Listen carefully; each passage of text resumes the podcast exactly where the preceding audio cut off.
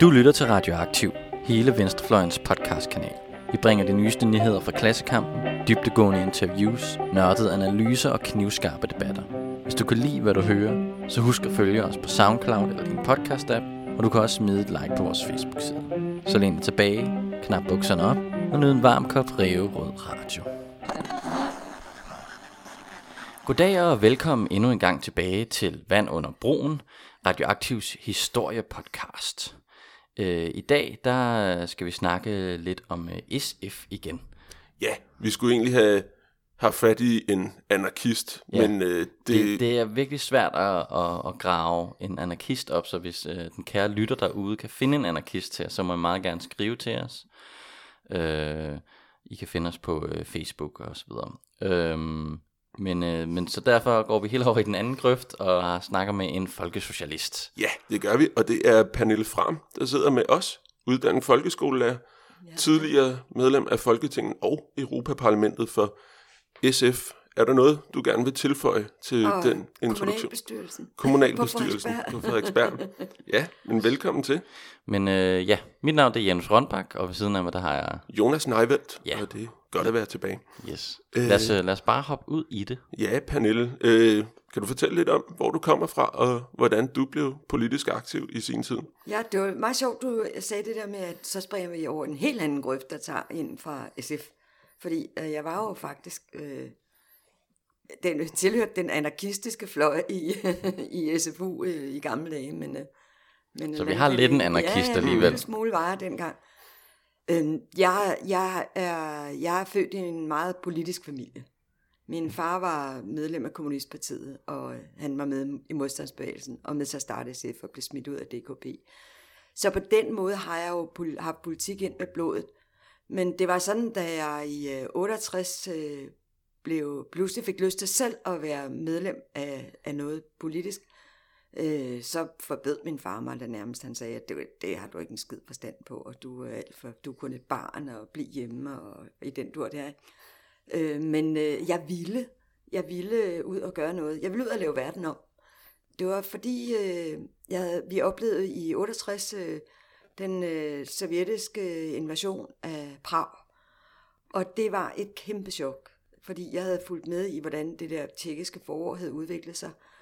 Og vi havde faktisk haft besøg, jeg boede på Fyn dengang, jeg havde haft besøg af tjekkiske dissidenter, eller tjekkiske, øh, som, de var jo ikke dissidenter dengang, de var jo øh, medlemmer af Kommunistpartiet, og de var optimister, og de var fulde af håb, og det var sindssygt spændende at sidde med ved bordet der øh, som 13-14-årig, og høre på alle de der idéer og tanker, der rørte sig i dem. De snakkede jo glimrende engelsk, og det var jeg sådan nogenlunde i øh, dengang. Og så kom den der, så rykkede tanksen ind, og man så det på fjernsyn, og jeg sad hjemme og græd, kan jeg huske, og pjekkede fra skolen helt uge, bare for at høre på tjekkisk radio. Jeg forstod ikke en lyd. Men øh, jeg kunne høre, man kunne høre ligesom på stemningen i radioen, hvad der skete. Og til sidst den der stillhed og pausesignalet, der bare kørte. Og så, øh, da den havde kørt nogle timer, så spillede de internationale. Så vidste jeg, nu er alt tabt. Mm. Det var bare forfærdeligt. Øhm, det første parti, der reagerede på det i Odense, hvor jeg boede dengang, det var SF. Det var muligvis et tilfælde, fordi der skulle have været, øh, de havde indkaldt til et stort offentligt møde om et eller andet, og det kom så til at handle om invasionen af Tjekoslovakiet, og derfor var jeg bare ikke i tvivl om, at det var der, jeg skulle med. Øhm, der var ikke nogen ungdomsafdeling i SF øh, i, øh, i øh, Odense på det tidspunkt, fordi at øh, vores ungdomsafdeling, de var gået med VS i 67, øh, de der, øh, dem der hed SUF, og, Mm. øh, så vi havde ikke nogen. Der var startet nogen i København øh, øh, allerede over det år der, men øh, i Odense, der havde vi ikke noget. Så jeg var medlem af et virkelig gammelmandsparti, det kan man roligt sige. Det var død kedeligt, og jeg havde ikke holdt til det, hvis ikke det var fordi, at øh, min bror og jeg nogle år efter fandt ud af, at nu skulle vi starte en SFU-afdeling derovre, og så blev der sådan lidt gang i det. Og vi fik en inspirerende ung formand pludselig for SF, som kom og lavede det hele om, og som jeg var helt vild med dengang. Det var Sten Gade. Han, mm. han øh, satte aktiviteter i gang og fik os øh, til at deltage på en helt anden måde. Så dengang, der var jeg en stor Sten Gade-fan. Jeg sætter stadigvæk pris på ham, men øh, vi har ændret vores politiske forhold en smule, smule siden da. Hvorfor, øh, hvorfor når, når du så ligesom siger, at det var sådan en gammelmandsparti ja. Ja. på det her tidspunkt, øh, øh, hvorfor var du så ikke med i Venstresocialisten? Der var mange unge, der gik ind i, Ja. i det på det tidspunkt. Jeg så intet til øh, VS eller noget, der lignede det på, på, øh, i Odense. Nu var jeg altså også kun 14 år. Jeg var et stort mm. barn, ikke? Og selvom jeg rendte rundt i byen og, og tædede mig og gik til fester og alt det der, så øh, stødte jeg ikke rigtigt på, jeg stødte ikke på nogen fra, fra VS, men jeg stødte faktisk på nogen fra SF rundt omkring. Og øh, også konservative og venstre, men det var jo langt. Altså det var slet ikke aktuelt for mig. Der var faktisk også en, en radikal, øh, som øh, øh, gjorde, at jeg, var, jeg overvejede på et tidspunkt radikal ungdom. De lå ret langt ude på venstrefløjen også dengang. Øh, men øh, det blev SF. Så øh, det, jeg, det er en, et tilfælde, efter min mm. opfattelse, det er et tilfælde, at det blev, som det blev. Og det er det jo med mange, der går ind i politik, skal jeg hilse at sige. Når jeg hører deres historie om, hvorfor det lige blev der, hvorfor det lige blev der, så er der noget med, at, at jamen, så sad de på det hjørne, eller så mødte de den gut, eller så læste de den bog, eller et eller andet. Altså det er tilfældet tit, der afgør, hvor, hvilken, hvilken kasse man falder ned i. Hvordan, øh, hvordan var det at opstarte sådan en SFU-afdeling i Odense her i 70'erne? Altså, vi, øh, vi lod jungletrummerne køre, og der var jo hverken Facebook eller noget, så det var sådan noget med fra mund til øre. Hvem kender nogen, der kender nogen, der kender nogen, der gider et eller andet, ikke? Øh, så vi startede med at være min øh, stebror og mig, og så et øh, ung par, hvor hun, var, hun gik i gymnasiet, og han var murerlærling. Og så var der en, to eller tre mere. Vi var meget få. Og jeg kan især huske det der, det der unge par, fordi at det var deres, øh, de havde et øh, værelse, et kælderværelse et eller andet sted, de boede i i Odense. Og vi holdt vores møder hos dem. Og de havde en, øh, de havde en hundevalp, som fes rundt og lavede ballade, og så hældte vi en porter op i en drikkeskål til den, og så drak den den, og så kunne vi holde vores møde. For så sov den. Frygteligt. Ja, så på den måde, så er det jo lidt det samme, som man gør i dag, kan man sige. Ja, men altså, det var, det var, det var meget snak. Det var det. Og så indimellem så sådan noget med, nu, nu går vi på gaden og sælger nogle minaviser, eller nu går vi ud med nogle plancher og øh, laver lidt rave i den. Men sådan deciderede organiserede aktioner, det, det havde vi slet ikke. Hvad var de politiske mærkesager sådan i SFU den her gang?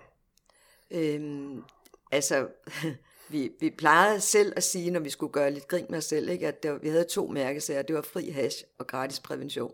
Men det var nu ikke, det var nu ikke kun det. Det, det var mange, vi havde mange faglige ting omkring øh, at lærlingeløn, at der skulle være en ordentlig lærlingeløn og ordentlig forhold for lærlinge. Og vi havde en øh, om SU, og øh, altså, så der var sådan forskellige øh, ting, der handlede om studerendes rettigheder så havde vi, men så begyndte vi faktisk allerede dengang at snakke om, om miljø. Det hed det så ikke. Vi, mm. Hos os hed det forurening. Altså vi havde sådan nogle forureningsgrupper, der skulle følge med i, hvordan vandforholdene var, og hvordan øh, luftforholdene var i Odense og til biler og sådan noget. Så Hvordan, lavede, hvordan fulgte de med i det?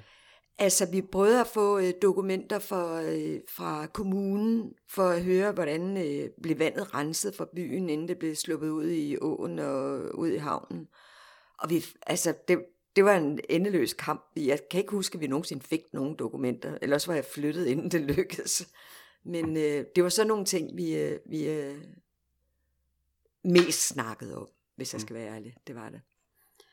Hvornår flyttede du til København, og var du så også aktiv i SFU der?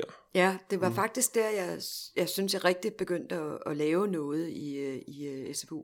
Jeg flyttede uh, til København i februar 72, og det var jo op til folkeafstemning om EU, eller EF var det, om medlemskab af EF. Hmm.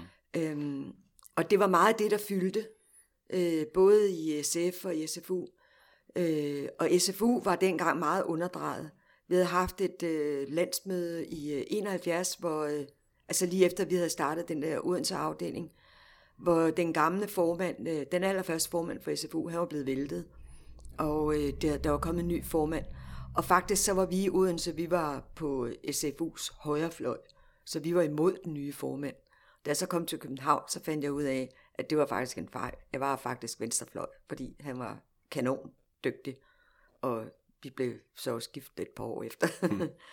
øhm, og det var, det var Pelle Fugt, der var formand for SFU dengang. Mm. Og der var ham og mig, så var der Holger K. Nielsen, og så var der en, øh, en pige, der hed Janne, som øh, Holger var kæreste med. Øh, og det var, hvad der var i SFU i København. Vi var også fire. Og så havde vi et lokale inde i huset i øh, Magstræde, Rødhusstræde, øh, hvor alle ungdomsafdelingen de fik tilbudt et øh, lokale øverst op under taget. Og vores største øh, kapital, det var, at vi havde en sværteduplikator, som alle de andre ungdomsorganisationer, de gerne ville låne. Så hver gang de skulle lave et eller andet, så var de inde og låne en sværteduplikator? En sværteduplikator. Er det sådan en, man kan lave på flyers med? Præcis. Så ruller man sådan en kopimaskine. Præcis. Ja. Altså, det var, en, det var, det var jo et, et hestemonstrum. Men det er ikke sådan en, en manuel en, eller hvad? Det er en, den her, den kunne køre selv. Nå, okay. Men øh, man skulle øh, være meget om den, og der var faktisk kun en, der rigtig vidste, øh, hvordan den skulle øh, håndteres, og det var Pelle. Så når de andre skulle have trykt løbesedler, øh, som det jo hed, ikke mm. flyers, men løbesedler, så øh, måtte de have Pelle til at stå og passe den, og det vil sige, at han kunne sådan studere alt det, de andre skrev i deres, altså sådan på forhånd forberedes på, nu skal I bare høre VU, de har gang i, og RU, de har gang i, og KU, de har gang i, og alle mulige andre, hvad de nu havde gang i. Ikke? Så, mm. så vi var sådan lidt på forkant med det hele, fordi men, det. Hvordan, hvordan var sådan forholdet på det her tidspunkt til, til VS? Altså, de, havde, de var jo lige brudt ud. Ja. Hvad var stemningen omkring det sådan generelt? Altså, den var jo sådan lidt, øh, vi var, vi var en lille smule hovne, ikke? Vi havde det der med, at øh, de var nogle øh, studentikose øh, bogstavkombinationer, og vi var ligesom det seriøse bud. Og det prøvede vi også på som SFU, selvom det der friheds gratis prævention, den, øh, den svævede i luften hele tiden. Så prøvede vi sådan på at, at være dem, der var de øh, seriøse.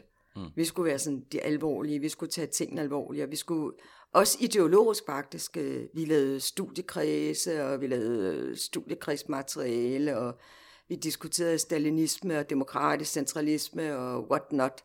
Så øh, der var en meget, øh, en meget stærk diskussion i øh, SFU, øh, både i, nu også fire i København, men også på landsplan. På vores landsmøder, på vores øh, sommerlejre. Vi holdt sommerlejre, som var sindssygt sjove. Altså, det var sindssygt skægt. I diskuterede demokratisk centralisme. Ja, hvad, hvad vil det sige? Ja, det vil sige, at der jo var nogen, der mente, at SFU var for slap. Øh, det var for meget lal og for, for lidt retning. Øh, og nu skulle øh, man skulle lave sådan en kamporganisation ud af det. Og de var meget inspireret af, at de havde været på den Røde Højskole i Svendborg. Og da de så kom hjem igen til Haderslev, et par stykker af dem, så fandt de ud af, at sådan noget som de der DKU'er, de havde, det skulle vi altså også have. De var simpelthen vi var ikke øh, godt nok... Øh, Men hvad, hvad, det, hvad var det, de havde? Kan du beskrive, hvad, hvad er det demokratisk centralisme? Altså, demokratisk centralisme betyder jo, at øh, partiet tager en diskussion internt, hmm. og så tager partiet en diskussion, en, en beslutning, og når man er besluttet, så er det det, der er partiets linje, og man går ikke ud og siger noget andet. Og det, øh, vores opfattelse, det var, at demokratisk centralisme, det var under, altså med garanti centralisme, men ikke nødvendigvis demokratisk. Mm. Og vi, øh, vi var oplevede jo os selv som demokratiske socialister. At hvor demokrati, det, det faktisk var det, det bærende princip. Demokratiet kom først. Og det var fordi, vi var demokrater, vi var socialister. Fordi vi ville have udvidet demokratiet, vi ville have styrket demokratiet, folks mulighed for at øh, bestemme over sin egen hverdag, ikke bare øh, hvad man skulle se i fjernsynet, eller hvad man skulle gå ned og købe i brusen, men også hvordan skulle forholdene være på arbejdspladsen, hvordan skulle øh, forholdene være nede på gaden, hvordan skulle forholdene være for studerende, hvordan, altså alle de der ting. Den udvidelse af demokratiet, det var det, der gjorde, at øh, man var socialist i vores bog. Mhm. Hvornår begyndte du så at blive aktiv i Voksenpartiet, eller hvad man kalder det? Det gjorde jeg nok i takt med, at jeg blev færdig som øh, studerende. Altså jeg blev færdig med, at jeg gik på lærerseminaret og blev lærer i 78. Øh, og der blev det sådan mere voksenpartiet, øh, jeg, jeg rettede mig imod. Øh, faktisk øh, et par år før.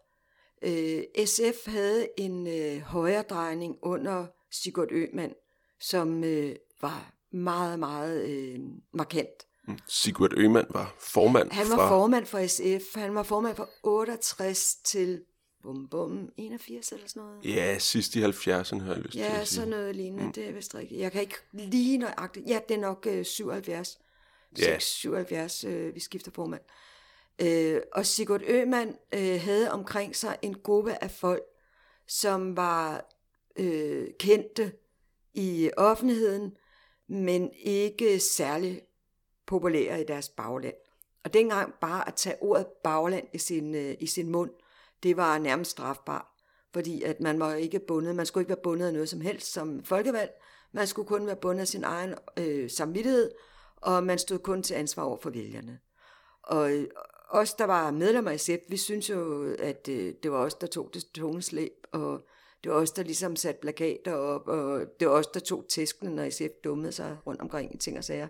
Og det var os, der ligesom skulle prøve at være det her parti. Så vi synes egentlig også, at vi skulle have noget at skulle have sagt. Øh, og der var en kamp i 70'erne omkring, øh, omkring øh, hovedbestyrelsens rolle især. Øh, indtil da havde hovedbestyrelsen godt nok været det højeste organ mellem landsmøderne, men ikke decideret kunne blande sig i, øh, hvad folketingsgruppen gik og lavede.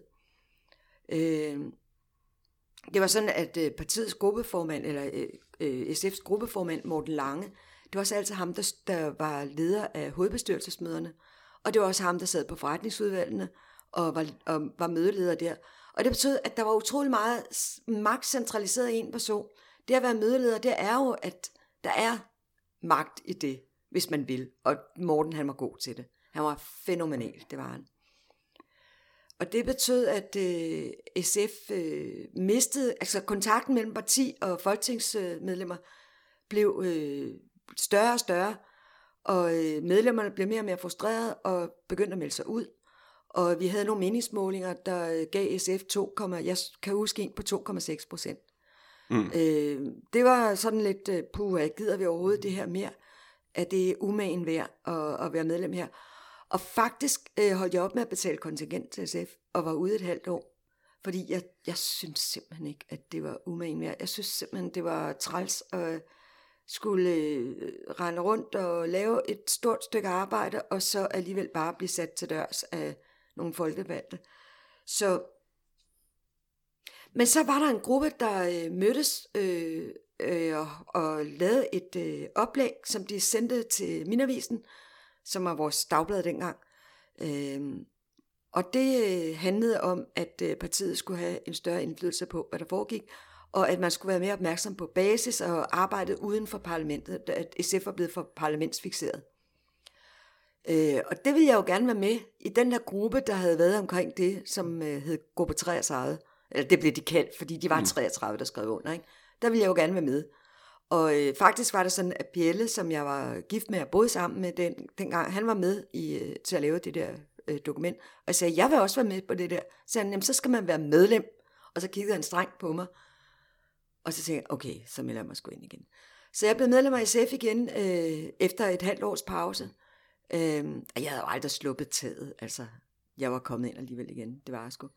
Men øh, der kom diskussionen om, hvem er det egentlig, der skal bestemme det her parti, og hvordan skal vi stille vores øh, folketingsmedlemmer op.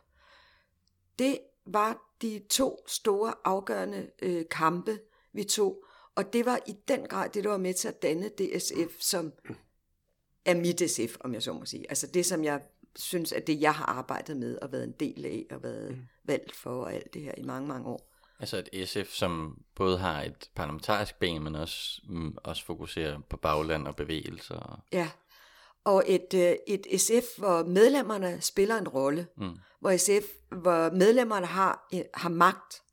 Hvor øh, hovedbestyrelsen har magt. Hvor man laver baggrundsgrupper, der ikke... Altså, øh, dem, der var imod det, de sagde jo, at de skulle kontrollere os, ikke? At det var sådan øh, kustodepartiet, og man skulle have sådan nogle øh, vogternes råd, der gik og holdt øje med, hvad folketingsmedlemmer lavede. Men os, der var for det, vi øh, brugte dem jo som en ekstra ressource. Øh, de gange jeg var valgt, der havde jeg et, øh, et udvalg på retspolitik, eller et udvalg på kulturpolitik, eller et udvalg på socialpolitik, som jeg kunne spille bold med, og som jeg kunne sende forslag til, og som jeg kunne modtage forslag fra, og som jeg holdt møder med, og som øh, opdaterede mig på virkelighedens verden ude omkring, og inviterede mig ud, og vi udvalgene tog rundt. Ikke? Så alt det der, det fik vi opbygget i, øh, i 70'erne. kvindegrupperne spillede en kæmpe rolle i 70'erne også i SF. Øh, de, øh, det var, vi var det første forsøg med at lave øh, kønskvotering øh, overhovedet i det her land. Øh, vi indførte kønskvotering i starten af 80'erne. Øh, og det betød, at, øh, at hvert køn havde ret, men ikke pligt, som jeg sagde, til øh, 40 procent af, af pladserne på en liste eller i en øh, valgt forsamling. Det var der ingen andre, der havde sådan noget der. Og vi havde det både til eksterne valg og til interne valg. Så der var de her, øh, de her bevægelser, de kom til at spille en kæmpe rolle. Vi havde fredsbevægelserne inde, vi havde diskussionerne om øh, forholdet mellem supermarkederne, hvordan skulle man stille sig. Vi fik rejst hele den der sikkerhedspolitiske debat. Vi fik øh, øh, vedtaget, at Danmark ikke skulle have atomkraft. Vi fik vedtaget, at Danmark ikke skulle have atomvåben. Vi fik vedtaget, at øh, en hel masse ting, som den dag i dag spiller en rolle. Øh, så jeg skal være ærlig, så synes jeg, at det er den bedste politiske, altså de største politiske sejre, jeg har været med til, det var dem, vi havde i øh, 70'erne og starten af 80'erne.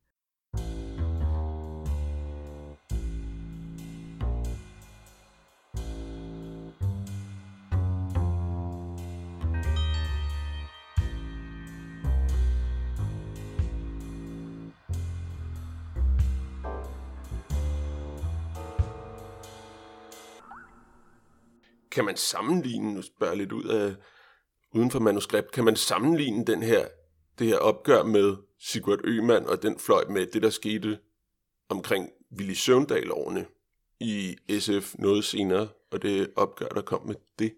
Altså, hvor der også var en del kritik om, at øh, medlemmerne ikke havde nok indflydelse. Ja.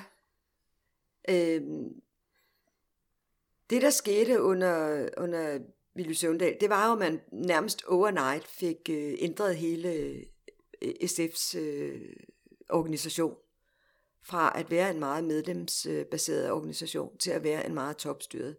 Øh, og den, jeg, jeg kan huske, de brugte udtrykket, at vi skal være en kampagneorganisation. Og det tænkte jeg, ah, wow, det lyder sgu da fedt. Altså, det er jo fedt øh, at kunne have et parti, der kan lave nogle gode kampagner og komme på gaden, og der sker noget, ikke? Men øh, den dårlige side var jo, at medlemmerne, de var først og fremmest kampagnemateriale, ikke? Altså, de, de, medlemmerne, de skulle gå ud og dele løbsedler ud, men de skulle sådan set ikke blande sig i alt for meget. De skulle ikke komme og... Det, det var ikke medlemmerne, der bestemte, hvad det var for nogle kampagner, og hvad indholdet var. Det var jo en lille gruppe daglig ledelse, ikke? Så man kan, man kan sige, at det, der skete i, øh, i nullerne, det var måske nærmest en bevægelse i en modsat retning. Øh, der tog man alle de der ting tilbage igen. Man øh, nedlagde baggrundsgrupperne, man nedlagde hovedbestyrelsen og fik en landsledelse, som øh, skulle øh, diskutere langsigtede politiske. Altså hver gang jeg hørte det der, så tænkte jeg, okay, det betyder, I skal sætte jer ned og ikke snakke, men I skal ikke blande jer. Øh, virkelighedens verden, den ordner vi, og I kan sidde der og diskutere strategier og taktikker og hvad ved jeg, men ikke, men ikke noget, der har med, med det, vi gør her nu. Det, skal, det skulle landsledelsen ikke blande sig i. Så det, der skete der, det var en modsat øh, øh, udvikling. Der er så kommet lidt, der er så blevet rettet lidt op på det. Hvis vi nu kommer tilbage til 70'erne, så, så var ja. der og slutningen af 70'erne, begyndelsen af 80'erne, så havde vi jo mange, øh, hvad kan man kalde det, bogstavkombinationer på venstrefløjen af den ene og den anden overbevisning. Hvad var jeres forhold til de her andre organisationer? Og hvordan tror du, de så altså, på jer? Altså, vi, øh, ja, de så på os som den yderste højrefløj. Det var jeg ikke et sekund i tvivl om. Altså, vi var, vi, det der med, med, og sådan var det også lidt i SF, ikke? Altså, konservative og venstre og radikale, dem kunne man slet ikke, altså, de lå så langt væk. De var uden for vores, uden for vores forestillingsverden mm. overhovedet at diskutere det. Det, det er nemmere at hamre på dem, der er Lige tættest på en. Ikke? Ja, Frænde er Frænde værst kammerat, som der stod mm. i uh, en af Jesper Jessensens sange. Ikke? Mm. Ja. Øh, og så det var også dem, vi boksede med. Men det var mest, øh, det var mest DKU, vil jeg sige. Det var ikke så meget de andre. Øh, jeg oplevede egentlig, at vi havde et meget godt forhold til de andre organisationer. Sådan lidt, det var lidt sjov og lidt, øh, man lavede lidt grin med hinanden og tog lidt pis på hinanden, ikke? Men, men DKU, det oplevede jeg virkelig som, øh, og DKB oplevede jeg virkelig som øh, altså det var, det var krig, det var, det var sindssygt ubehageligt. Hvordan kom det til udtryk? Jamen, det var jo meget DKB's arbejdsform, som var sådan, øh, hvis ikke vi har magten i en organisation, så går vi ud og laver vores egen. Ikke? Så enten så skulle de have magten, eller også så var det splittelse. Øh, det skete i Vietnamkomiteen, det skete i Chile-komiteen, det skete i fredsbevægelsen, det skete i kvindebevægelsen, det skete i alle, hvad der var, de der store bevægelser, som ellers øh, fagnede, hvor vi altid forsøgte også at få Socialdemokraterne, det var sådan, så rækker fantasien ikke videre, ikke? men vi kunne måske få Socialdemokraterne med, uh, så var, der, så var vi rigtig tværpolitiske. Ikke? Mm. Øhm, men DKB, det var, altså, det var, det, ville, de, de ville også vældig gerne have alle mulige med, ikke? men det var dem, der skulle bestemme. Mm. Hvis ikke det blev efter deres øh, pive, så øh, for el, så... Og de havde så mange aktivister, ikke? så det betød noget, at, om de var med eller ikke med. Vi havde nogle øh, kampe altid op til, det var sådan nogle tåbelige ting, man brugte tid på dengang. Op til 1. maj var der jo, brugte man jo fra, man startede i november måned eller oktober måned med at diskutere årets 1. maj paroler. Parolerne, man skulle gå under, ikke? og det var jo altid, kunsten var jo altid at få manøvreret sådan, så man havde samlet på mest muligt på, på venstrefløjen, men alligevel ikke var faldet i en eller anden øh, sovjetkommunistisk øh, fælde, kommet til at støtte et eller andet øh, fredsraketterne i DDR, eller hvad det nu var, de havde gang i. Ikke? Øh, så vores forhold til dem var, øh, synes jeg godt til, til øh, alle de der bogstavkombinationer, men, men DKU og DKB, det var meget, meget vanskeligt. Her i øh, 80'erne og under Gert Petersen som, som SF-formand, der øh, øh, opnåede partiet ret stor fremgang blandt øh, vælgerne. Hvad ja. tror du, det skyldtes? Altså, jeg tror, det skyldtes, at øh, SF øh, netop havde lavet den øh, nye struktur i, øh, der fra, i midten af 70'erne, slutningen af 70'erne, som, øh, hvor medlemmerne blev inddraget i, hvad der foregik, og øh, som betød, at vi havde nogle kæmpe diskussioner. Øh, i dag der er partierne så frygtelig bange for, for uenigheder, og for at man skal diskutere, øh, være uenig om noget, og stemme om noget for og imod.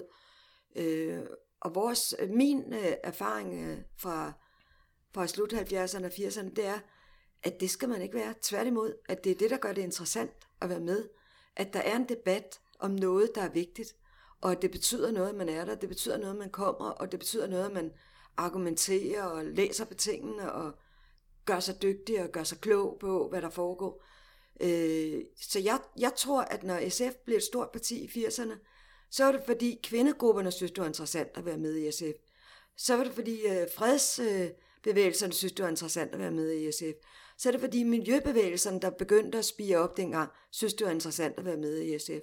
Så er det fordi de faglige synes, det var interessant at være med i SF.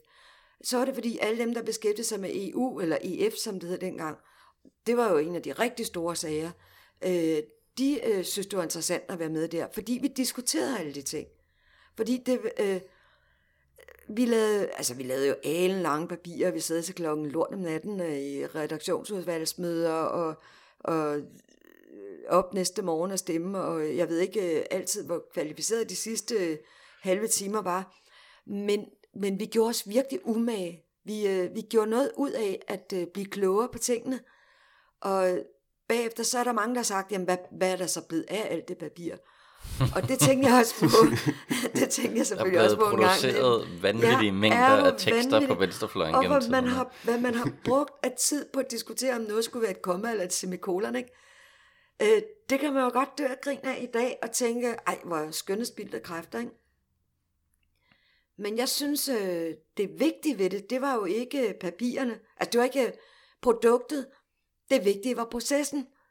Processen, der, øh, processen gjorde, at det var interessant at være med. Processen gjorde, at vi alle sammen var klogere. Processen gjorde, at øh, øh, når vi havde diskuteret et eller andet, for eksempel pensionskasse, der, det var på det tidspunkt, hvor øh, folkepensionen i stigende grad blev øh, erstattet eller suppleret af øh, pensionskasser. Alle fagforeninger fik deres egne pensionskasser næsten, ikke? Og hele den øh, med, med, hvor skulle alle de penge, den fond, øh, hvordan skulle den administreres?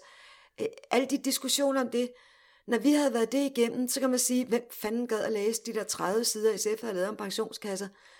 Det var der nok ikke nogen, der gjorde. Men vi var blevet klogere, fordi vi havde lavet dem, og fordi vi havde siddet og diskuteret det undervejs. Derfor var vi jo alle sammen medejere på, hvad partiet gik ud og gjorde bagefter med pensionskasser, når der var afstemning i Folketinget, da der blev lavet øh, øh, beslutningsforslag for Folketingsgruppen, eller når man diskuterede det ude på arbejdspladserne. Vi vidste, hvad det var, vi snakkede om, fordi vi havde brugt så meget tid på at diskutere semikolon eller komma øh, i 50 sider. Så der var både noget inklusion i det, ja. men også noget skoling med det gamle dags I ord. høj grad, i mm. høj grad. Skoling og inklusion. Og medejerskab, det som folk snakker så meget om i dag, det der med medborgerskab og medejerskab og øh, øh, inklusion og øh, være, være, have et eller andet fælles, øh, noget at være fælles om, det havde vi, fordi vi brugte så meget tid på de der øh, debatter. Ja, så hvordan var øh, Gert Petersen som formand i forhold til det, der var tidligere? Øh, jeg var jo ikke, øh, jeg var meget ung under, under Sigurd Øman, øh, men, altså jeg, og jeg oplevede ham mest gennem medierne, og så lidt gennem min, øh, min familie, de lå på SF's højrefløj, mens jeg lå på venstrefløjen. Så jeg oplevede lidt gennem dem. Øh, men den største forskel vil jeg sige, at Gert han var i høj grad inkluderende. Hvor, øh, hvor øh, Sigurd Øman, han var lynende godt begavet. Han er formentlig den bedste skattepolitiker, øh, det her land nogensinde har haft. Og det er der ikke ret mange, der ved. Fordi han var så elitær. Han var simpelthen så øh, arrogant og elitær og fjern fra øh, og uinteresseret i, øh, i hvad folk, som han synes var dårligere begavet end ham selv, mente om tingene, for at sige det lige ud. Ikke? Der var Gert jo helt anderledes. Han var, Gert han var, øh, gik jo ind i alle debatter med krum hals. Og jeg husker en gang øh, til en, øh, efter et valg, hvor vi havde fået tæsk endnu en gang, ikke? Øh, så at, var der sådan et stort møde ude på Vesterbro, og så rejser en ganske, ganske ung pige sig op, og det er garanteret første gang, hun har taget ordet som SF'er. Hun rejser sig op og siger, at øh, hun er bekymret over, at SF's profil, den ikke er så klar. Om det ikke var noget, vi skulle snakke om. Og så rejser Gert sig op, og så giver han hende jordens skidebælle. altså den du, hvad mener du egentlig med det? Du kan ikke bare rejse op og sige, manglende profil. Det kan være hvad som helst. Er det den ene vej eller den anden vej? Skal du dreje ud til højre eller venstre? Hvor er det, du vil hen? Hvad mener du, når du siger en profil? Hvad er det for nogle sager, vi skal være tydelige på? Kan du give nogle eksempler? Ellers så gider jeg simpelthen ikke høre på sådan noget der. Og jeg tænkte, åh, det kan han ikke være bekendt, ikke? Øh, og jeg, hun satte sig også en fuldstændig rystet ned, ikke? Men så gik det op for mig, at når han gjorde det, så var det jo fordi, han tog lige så alvorligt, hvad hun sagde, som hvis et, øh, en, en kollega i folketingsgruppen havde sagt et eller andet. Det var lige så betydningsfuldt. Hun blev ikke bare snakket efter munden, og nå, nå, der sidder en sød lille pige, ha, ha, ha, ha. nu tager vi dig lidt alvorligt sådan på skrømt, ikke? fordi at, øh, ellers er det synd for dig. Ikke? Øh, han tog alle lige alvorligt, og det gjorde en gang imellem også ondt, når man fik nogle klaps af ham. Ikke? Det var altså hen at sige til hende, øh, øh den unge der bagefter, du skal altså tænk på det på den måde, at når han giver dig de der øretæver, så er det jo fordi, det ikke er ligegyldigt, hvad du siger. Så du skal jo bare komme igen, ikke? Øh, men det, på den måde var han øh, både kanon god og kanon hård. Øh, han øh, var optaget af international politik. Han var optaget af, altså hvis et eller andet var blevet, blevet besluttet, så øh, gik han på det og øh, tog det alvorligt. Men han kunne også en gang imellem øh, sige, hvis I vedtager det der, så går jeg som formand. Og så, øh, når vi så vedtog det alligevel, det var som regel i hovedbestyrelsen, det var ikke på landsmøderne, han gjorde det der. Men når vi så gjorde det alligevel, vedtog et eller andet alligevel, så sagde han, at det var et internationalt udvalg, jeg ville gå som formand for, ikke som for partiet. og det lavede jo meget sjov med det der med, at han troede med at gå, når han var rigtig, rigtig vred. Ikke? Men øh, vi stemte ham ned tit. Øh, men han tog det. Altså, han var, han var, øh, han var demokrat, og han var inkluderende, og han var godt begavet og han var sjov, og han var sjov at kende. Og jeg, jeg savner ham, ja. det vil jeg sige. Jeg savner virkelig øh, politikere som ham. Øh, det gør jeg sgu. Der var så, øh, i SF blev der tit talt om en rød og en, en grøn front, ja. som ligesom deler partiet. Hvad, hvad er det, der, der deler der? Hvad er forskellen Det var de nok mest i slut 80'erne, der, der kom de der grønne bevægelser rigtig og fik rigtig rodfæste i SF øh, ja, starten af 80'erne nok øh, kom det ind. Og øh, diskussionen handlede jo meget om, øh, om hvorvidt det var den økonomiske politik, der var det vigtigste for et politisk parti, eller hvorvidt det var øh, miljøet, der var det vigtigste. Øh, og der var... Vi var jo også nogle nørder, ikke? Altså, vi borede os jo ned i... Øh, vi gik jo også og fandt øh, hår i suppen, og hvad ved jeg, for at, øh, ligesom at finde ud af, hvor vi selv stod i forhold til hinanden. Så hvis det stod til mig, så havde vi aldrig haft de, de der øh, kløfter. Det var, det, var, det var lidt spild af kræfter. Men jeg tror måske, det var nødvendigt for at finde ud af, hvad, hvad, hvordan man egentlig skulle øh, øh, håndtere øh, den mod, for der er jo en modsætning. Eller der kan godt komme en modsætning, hvis man vil lave en omstilling, en klimaomstilling, og ikke tager øh, økonomiske hensyn så kommer der en modsætning. Så får vi som de gule veste i Frankrig. Og det var i virkeligheden den diskussion, vi havde i SF dengang, om man øh, først og fremmest skulle satse på at øh, løfte de dårligt stillede og få en demokratisering af, af arbejdspladserne og af øh, økonomien, eller om man skulle øh, ligesom øh, først og fremmest det andet, og så måtte hele det økonomiske vente. Altså først og fremmest en grøn omstilling og få øh, gjort noget ved forureningen og hvad ved jeg, CO2 og alt det der. Jeg lå mest på den grønne, eller mest på den røde øh, linje selv dengang. Jeg var klart øh, venstrefløj. Vi, op, vi oplevede de andre som højrefløj. Det mm. gjorde jeg. Der var også nogle sager, hvor jeg oplevede, at der, det ikke bare handlede om, øh, om øh, miljø eller økonomi, men hvor det, handlede, hvor det også handlede om øh, hvordan partiet fungerede for eksempel.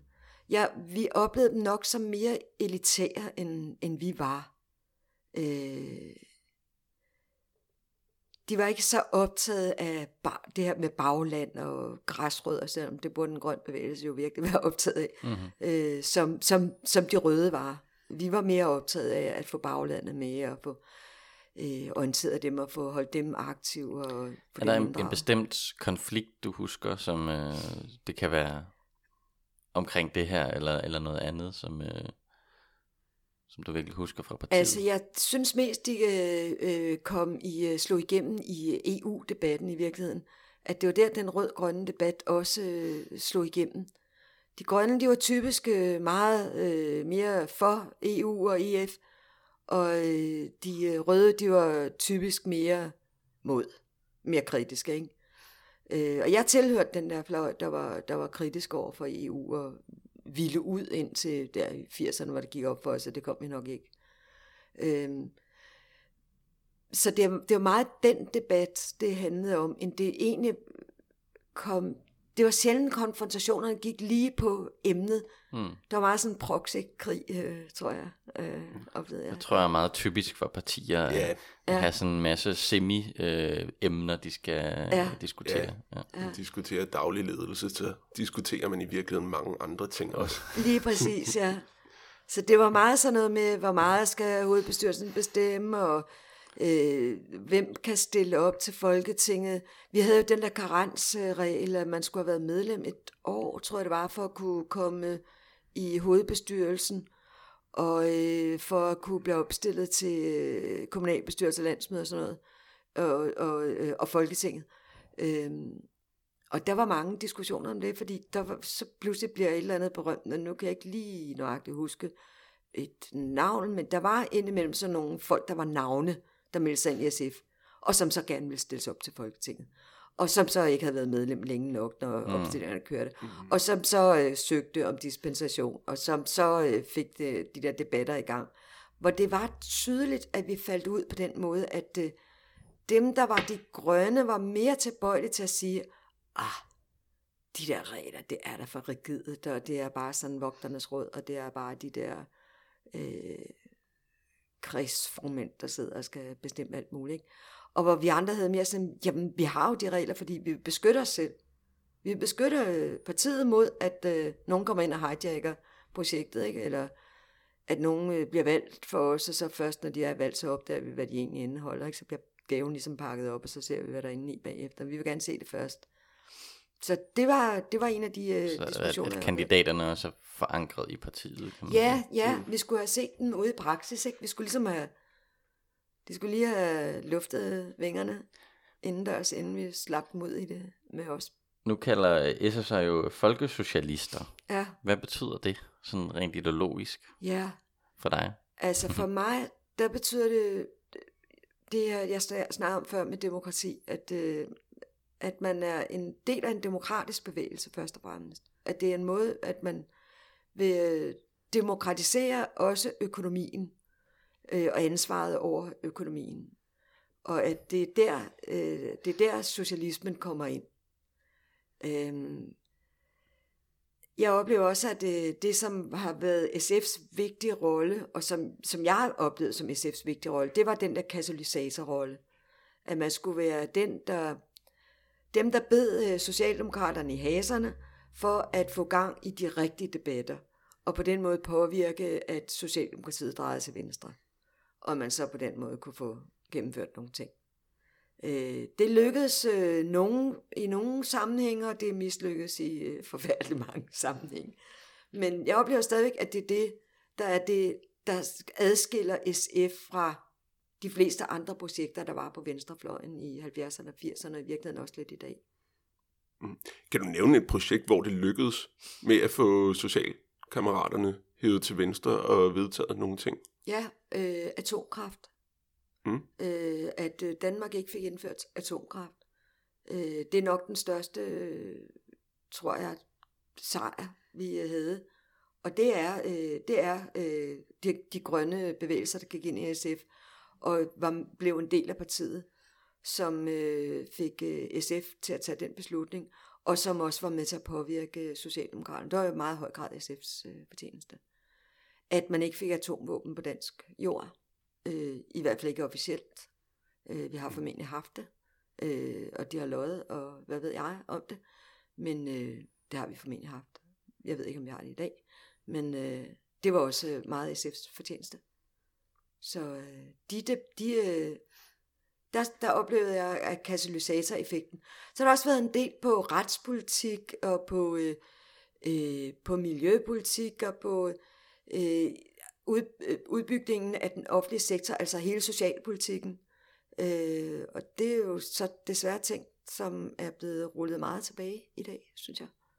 Så øh, selvom det var store sejre dengang, så er det svært at se dem i dag. Ser du så også øh, faren i det her med at, at prøve at hive øh, Socialdemokratiet til venstre, at, at SF også nogle gange måske er rykket for meget til højre? Ja, det er klart. Altså, der, både, der er to farer i det, synes jeg. Den ene, den er den, du beskriver, ikke, at man, at man selv øh, bliver et for meget op, ikke, og bliver øh, sådan, man skal, se, man skal møde folk der, hvor de er, som man siger, ikke, og så går man derhen, og så kommer man aldrig videre, ikke. Bliver man stående der og bliver sådan Socialdemokratiet plus 10 procent, ikke, som vi blev skældt meget ud for i periode. Og som også beret, altså berettiget blev skældt ud for, ikke. Øhm, men der er også en anden fare, det er, at øh, at hvis det bliver hovedprojektet, så bliver det hele meget parlamentsfixeret. Altså, man bliver meget øh, optaget af, hvad der foregår i øh, blandt de valgte. Og man øh, glemmer, øh, har tendens til at glemme, hvad der foregår i øh, foreninger og øh, udenfor. Og glemmer, at politik, det er altså ikke noget, man skal være valgt for at lave nødvendigvis. Man kan sagtens lave politik, selvom man ikke er, er valgt til noget. Ikke? Øh, det synes jeg desværre også, øh, SF er blevet ramt lidt af. Ikke? Så, mm. ja. Men hvis vi ser på venstrefløjen, sådan samlet, vores sidste spørgsmål her, sådan, øh, hvad var bedre, og hvad var værre i forhold til datidens venstrefløj i forhold til i dag? Ja. Fordi kunne det her ikke også altså, gøre sig gældende for, for enhedslisten? At jo, de er for jeg parlamentarisk synes, jeg synes, det har fokuseret? Været, ja, jo, det er rigtigt. Jeg har været meget, jeg har lige læst øh, den der, øh, det hærdede stål, øh, om enhedslistens 25 år i Folketinget. Og det er så sjovt at øh, se de der paralleller, der er til udviklingen i SF. Øh, I hvert fald langt hen ad vejen. Og det, derfor kan man selvfølgelig være øh, både optimist og glad, fordi at det viser jo noget om, at der er åbenbart er nogle ting, som er går igen, og som vi havde rigtig fat i. Øh, men man kan også blive bekymret for, om det ender det samme sted. det håber jeg ikke, det gør. Øh, Jeg synes, det der var, de, de største forskel var nok, at vi var, vi var meget mere ideologiske. Altså, vi var, vi var, øh, vi havde læst, øh, om ikke hele Das Kapital, så havde vi da læst øh, uddrag, og vi havde læst øh, øh, Lenin, og vi havde læst øh, Trotsky, og jeg læste lidt Bakunin, og altså, vi læste de der ting, og vi diskuterede dem. Øh, jeg kan ikke huske ret meget af det, hvis jeg skal være ærlig, i dag. øh, hvor meget vi brugte det til, jo, vi brugte det til de der afklaringer omkring demokrati. Øh, der mener jeg, der, det gjorde jeg i hvert fald, brugte de der øh, ting til at blive afklaret på, hvad jeg egentlig mente om demokrati, og hvad jeg mente om nationalstatens, hvad var statens rolle? Hvad skulle, hvad? Sådan nogle diskussioner, det har man jo slet ikke i dag. Altså, der er ingen partier, der diskuterer, hvad skal staten egentlig? Hvad er egentlig? Er staten vores, øh, er det vores far og mor, eller er det vores... Øh... Grundlæggende diskussion. Ja, den grundlæggende mm. diskussion af, hvad er det, man skal med en stat? Øh, hvad er dens opgave? Øh, og hvor, hvilke andre opgaver skal løses, og hvem skal løse dem? Øh, sådan nogle fundamentale diskussioner, dem, dem har man jo ikke rigtig mere. Øh, og det tænker jeg nogle gange, at øh, både, det, det kan både opleves lidt befriende, men, men også sådan, at øh, så bliver tingene nemt et spring fra tue til tue. Altså, øh, vi er på vej ud i mosen, og vi må finde ud af, hvordan kommer vi over på den anden side. Hov, der er noget der, vi kan hoppe over på. Og så er der noget der, vi kan hoppe over på. Og så er der noget et andet sted, man kan... Altså, det bliver sådan en spring. Øh, måske zigzag, og man risikerer nemt at miste øh, retningen, fordi der ikke lige er en tue derhen, og fordi man i øvrigt ikke rigtig ved, hvor det var, man skulle hen. Fordi man ikke har diskuteret, hvad, hvad, hvad, hvad målet er, eller hvad, det, hvad, hvad, er, hvad er det for nogle udfordringer, man gerne vil løse. Øhm, det bliver meget til taktik, og man kommer til at øh, miste strategien. Mm. Øh, og det, det synes jeg nok lidt øh, venstrefløjen øh, lider af. Øhm, i hvert fald, øh, ja, i hvert fald de dele af venstrefløjen, jeg sådan prøver at følge med i. Er der så noget, der, der er bedre i dag? Øhm, ja. Øh, Nej. Det synes, jo, det er der i høj grad. Altså, jeg synes, at, øh, jeg synes, at øh, der er kommet mange nye måder at organisere sig på. Og vores organisationsform var meget tung. Den var jo også, havde jo, var, jo en del, det var jo en del af en tradition, der rækker helt tilbage fra dengang alle, der ville have en karriere politisk eller, eller noget som helst, de havde en, der gik derhjemme og sørgede for ungerne og gjorde rent og lavede mad. Ikke? Og hvis man ville have en karriere, så kunne man ikke spille tid på den slags. Så var det fuldtids, og man knoklede røven af bukserne, og man, det var ens liv. Ikke? Og der synes jeg, at der er blevet nogle bedre øh, måder at... Øh, nogle andre måder at organisere sig på, så man ikke organiserer sig på. Man behøver ikke at tage det hele. Øh, man kan ligesom øh, øh, mere fra sag til sag måske. Øh, der er mere, det er mere øh, flydende øh, netværker. Og det synes jeg er sindssygt interessant. Øh, de, nye, øh, de nye bevægelser. Øh, men også meget svært for sig så meget at gennemskue. Men øh, jeg er meget optimist omkring, at der er nogen, der forsøger sig med nye former, fordi jeg tror, det er nødvendigt. Fordi der er ingen, der gider at leve det, som vi lavede i 70'erne. Som i ingen overhovedet. Nej, nu, som øh, der var en, der sagde, nu har vi jo fået Netflix, så nu har vi ikke tid til at læse bøger længere. Nej, for eksempel. Eller rende til møder, vel? Ja. Altså, vi var jo til møder, jeg var til møde hver aften. Hver, hver weekend var der et eller andet, ikke? Mm. Altså, det var, det, var, det var hele tiden. Altså, det var bare det, det man gjorde. Man gjorde ikke andet. det, lyder, det, lyder, det lyder bekendt. Ja, jeg har haft perioder i mit liv, der var således, ja. men... Ja. Øh, men, øh, ja. Jamen, jeg, jeg Men det, det, det, det, det, det er svært for, for bredere dele af befolkningen at faktisk at gøre det. Det er nogle få udvalgte, der kan gøre det. Ja, lige præcis. Mm. Altså dengang var det smart at gøre det, dengang gjorde alle det. Altså kvindebevægelserne, det var jo det var en bred bevægelse, der var, og de brugte masser af tid på det, det var hele livet, ikke? Altså alt var politisk, som man sagde dengang, ikke? Mm. Og det mener jeg var en af de meget gode pointer, de havde, som stadigvæk øh, bærer vand. Men øh, så alle gjorde det, men det gør man ikke mere. Og jeg tror ikke, man får, jeg tror ikke, jeg tror ikke umiddelbart, det kommer lige rundt om hjørnet, at man gør sådan igen. Så vi skal finde på en ny måde at organisere sig på. Eller også på, det skal vi. Og med de ord, så uh, tror jeg, vi afslutter dette afsnit. Det tror jeg også. Øh, og øh, så næste gang vender vi tilbage med nogle andre. Ja. Ja, Vi, vi lover ikke den anarkist der, før vi... vi kan ikke, vi kan ikke love det. Nej. Nej. Så må I, kære lyttere, hjælpe os med at Ja. finde en anarkist fra 70'erne.